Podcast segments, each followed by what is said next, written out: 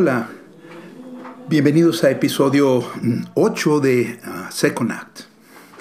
Híjole, he sido de verdad muy regañado por algunos amigos, como siempre empiezo quejándome con ustedes, eh, pero son de esos regaños extraordinarios porque la gente me ha estado pidiendo, ¿qué pasa con, con el Second Act? ¿Qué pasa con el Second Act? Me escriben o me hablan y vaya, por Dios, les quiero decir que es una gran satisfacción eh, bueno, no el quedar mal, por supuesto, sino el que alguien en algún momento reciba aquello que tú grabas con muchísimo amor y con muchísimas ganas y lo quiere escuchar y te reclame por ello. Para mí el podcast es, es un acto absolutamente de profundidad. Quiero decir, para que yo me lance a hacerlo, para que yo grabe episodio tras episodio, para mí es muy importante que el tema sea profundo, que el tema tenga sentido, que no sea una hoja al viento que eh, simplemente flote sin que nadie la tome jamás en sus manos, sino que sea algo que, que como decía este Arquímedes, te haga decir eureka, ¿no? Encontré algo que, que verdaderamente me interesa.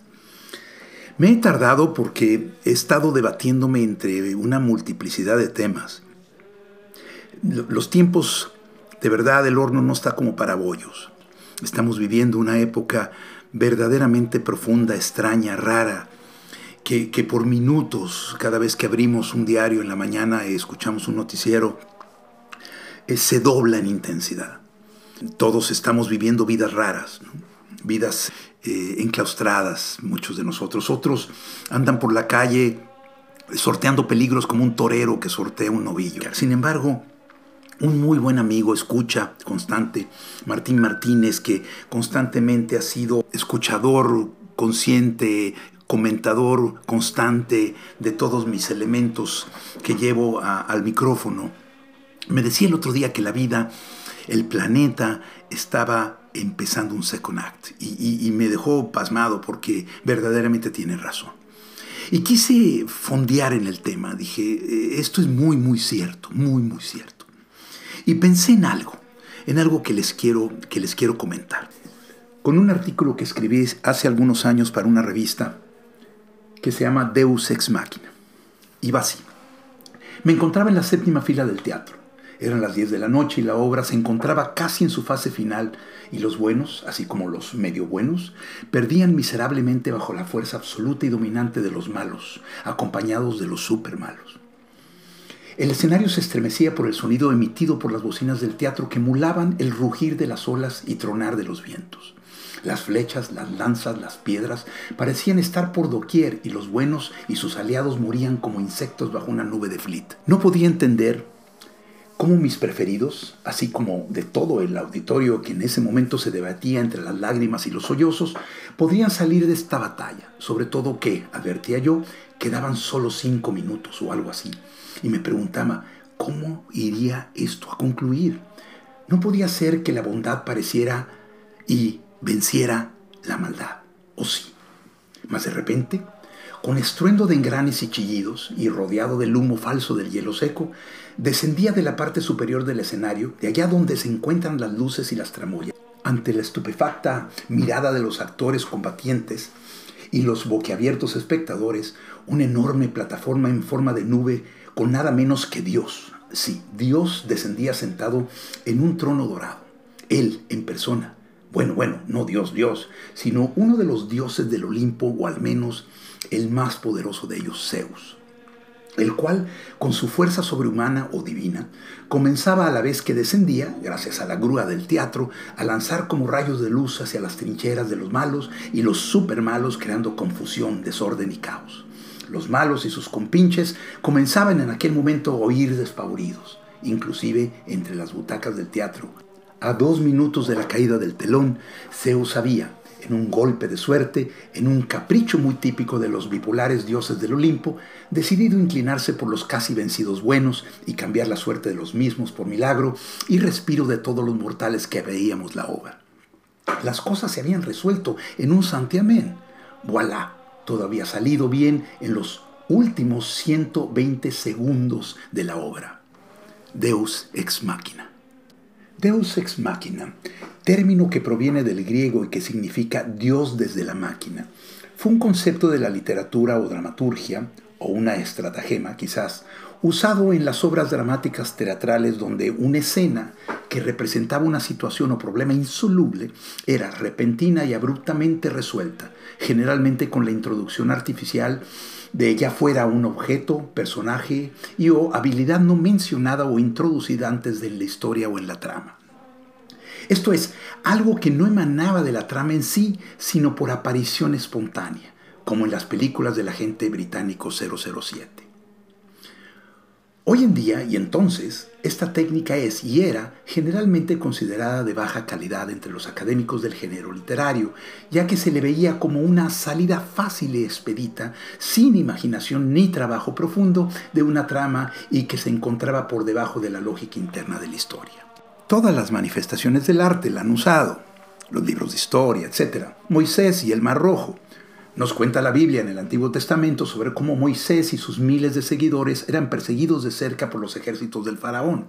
La narración nos refiere de cómo el faraón, presionado por las siete plagas, permitía la salida de los esclavos judíos de su reino y cómo, sin embargo, había posteriormente cambiado de opinión y salido tras ellos con un gran ejército.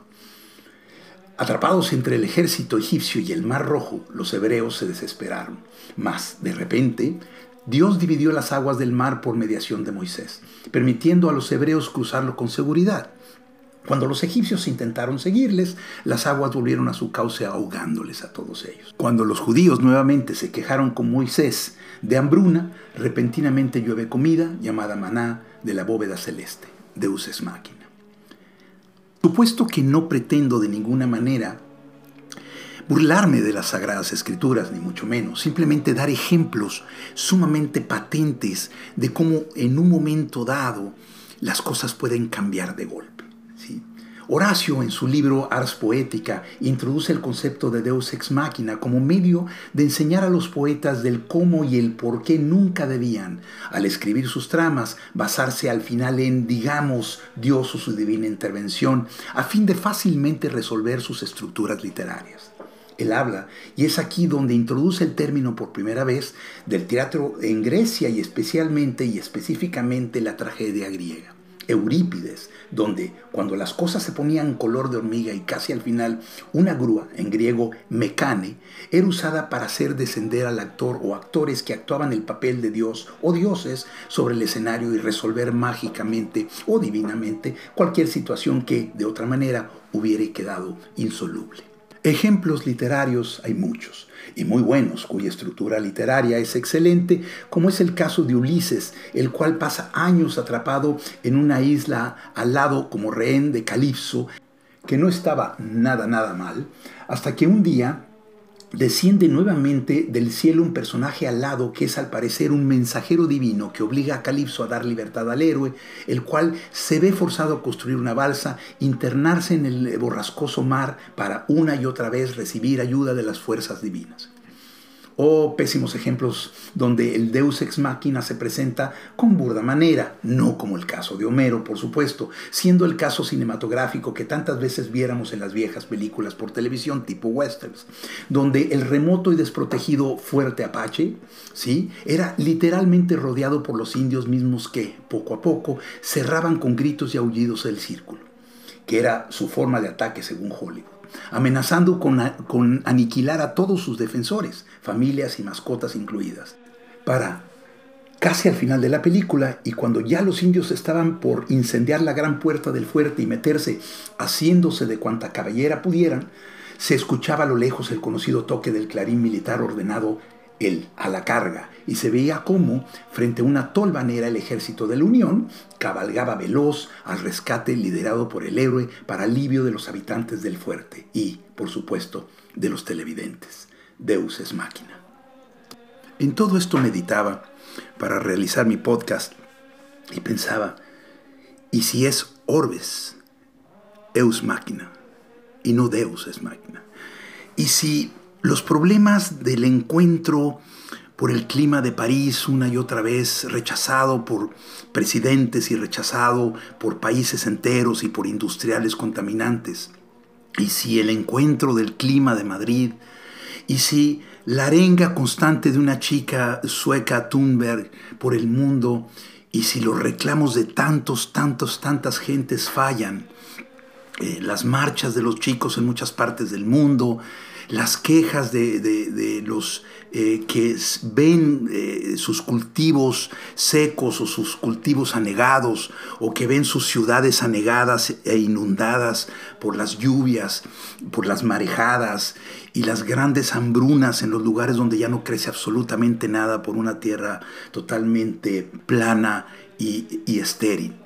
Y si todo eso estuviera sucediendo, ¿sí? y no fuera escuchado nadie y las fábricas que, que tantas eh, eh, polución producen en el planeta siguieran adelante una y otra vez eh, y de repente 120 segundos antes de la gran catástrofe baja el planeta en una máquina en una gran grúa con el estruendo de, ya saben, del metal y, este, este eh, hielo seco que sube y de repente nos para y nos detiene. Y nos dice, he decidido empezar un segundo acto. He decidido que necesitamos detener la tierra, volver a escuchar las aves en el aire, volver a ver el agua de los canales limpia, volver a ver eh, el, el resplandor del cielo, volver a dejar de explotar esta tierra de una forma tan, tan verdaderamente bestial. Y si Orbes Eux Máquina es el que está haciendo esto, y si necesitáramos tristemente esto, por supuesto que yo en este podcast no soy nadie para criticar o hacer o analizar, por supuesto que no.